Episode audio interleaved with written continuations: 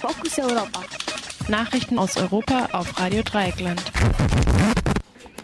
Die Themen heute. IWF sieht noch weiten Weg bis zu einer Einigung in der griechischen Schuldenkrise. Belgien, LastwagenfahrerInnen protestieren gegen Lkw-Maut. Abschiebung von Flüchtlingen aus Lesbos in die Türkei hat begonnen. Datenleck über Briefkastenfirmen bringt zahlreiche Politiker auch in Europa in Erklärungsnot. Und Helmut Kohl will Viktor Orban treffen. IWF sieht noch weiten Weg bis zu einer Einigung in der griechischen Schuldenkrise.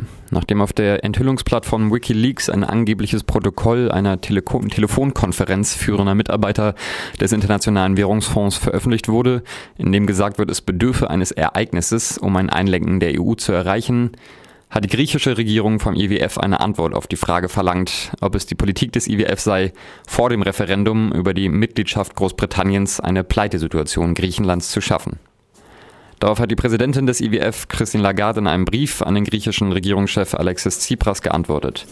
Nach Medienberichten soll sie ihm geschrieben haben, dass eine Einigung über ein neues Rettungspaket noch in weiter Ferne liege. Das Ziel sei es, Griechenland wieder auf den Wachstumspfad zu bringen und Schuldentragfähigkeit zu erreichen.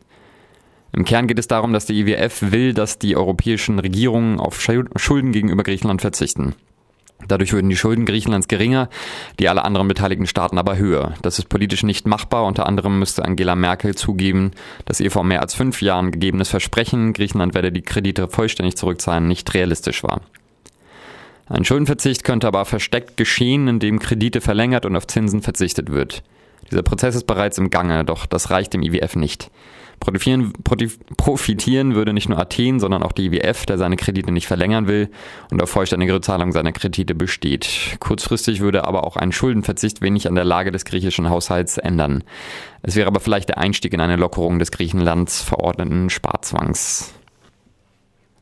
Belgien. LastwagenfahrerInnen protestieren gegen Lkw-Maut. Aus Protest gegen die neue Lkw-Maut haben LastwagenfahrerInnen in Belgien mehrere Autobahnen sowie andere Fernstraßen blockiert. Die Maut soll zwischen 7 und 30 Cent pro Kilometer betragen. In Brüssel gilt sie auch für die Innenstadt. Abschiebung von Flüchtlingen Lesbos in die Türkei hat begonnen. Am Morgen verließ das erste von der europäischen Grenzschutzorganisation Frontex gecharterte Schiff die griechische Ägäisinsel Lesbos, um 138 Flüchtlinge in den nahen türkischen Hafen Dikili zu bringen. Kurz darauf legte ein weiteres Schiff mit deportierten Flüchtlingen ab. Zunächst werden Flüchtlinge abgeschoben, die aus welchen Gründen noch immer keinen Asylantrag gestellt haben oder vielleicht auch nicht stellen konnten. Asylanträge sollen nach dem Rücknahmeabkommen zunächst geprüft werden. Andererseits geht das Abkommen auch davon aus, dass eine größere Zahl Flüchtlinge aus Syrien abgeschoben werden, die derzeit in Europa nahezu 100 Prozent Schutz genießen, wenn sie weit genug kommen, um einen Asylantrag etwa in Deutschland zu stellen. Datenleck über Briefkastenfirmen bringt zahlreiche Politiker auch in Europa in Erklärungsnot. Daten über verschleierte Vermögen von Politikern und anderen Prominenten, die einer Gruppe investigativer Journalistinnen und Journalisten unter Beteiligung der Süddeutschen Zeitung zugespielt wurden, stellen den wohl bisher größten Enthüllungsskandal dieser Art dar. Die Daten wurden offenbar durch einen Hacker in Angriff auf die Kanzlei Mossack Forenza in Panama gewonnen. Die auf Geschäfte mit Briefkastenfirmen spezialisierte Kanzlei sprach von einem Verbrechen und schaltete die Staatsanwaltschaft ein. Betroffen ist insbesondere der russische Präsident Wladimir Putin, dessen Name zwar nicht in Unterlagen auftaucht. Dafür haben aber enge Vertraute Putins verschleierte Vermögen im Ausland im Wert von ca. 2 Milliarden Dollar. Allerdings soll auch der ukrainische Präsident Petro Poroschenko mitten im Krieg die Ostukraine, in der, die Ostukraine eine Briefkastenfirma gegründet haben. Poroschenko, der in der Ukraine als Schokoladenkönig bezeichnet wird, machte vor allem mit Süßwarengeschäfte.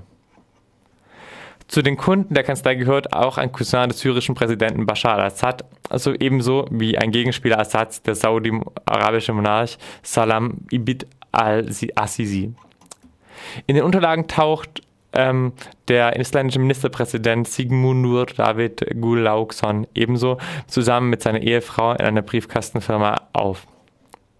In den Unterlagen finden sich auch die Namen seiner Minister für Finanzen und Inneres. Im Jahr 2008 wurde Island wie kein anderes Land von der internationalen Finanzkrise geschüttelt. Drei große Banken brachen zusammen, 27 Manager mussten danach ins Gefängnis.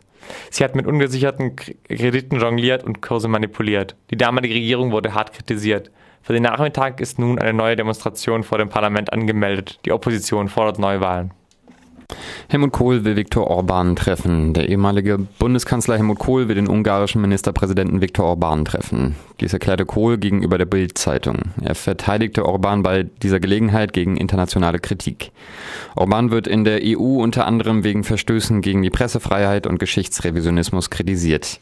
Orban führte in der EU auch den Widerstand gegen die mehr offene Flüchtlingspolitik von Kohls Nachfolgerin Angela Merkel an. Kohl war bei Anwanderung und Asyl immer restriktiv. positif.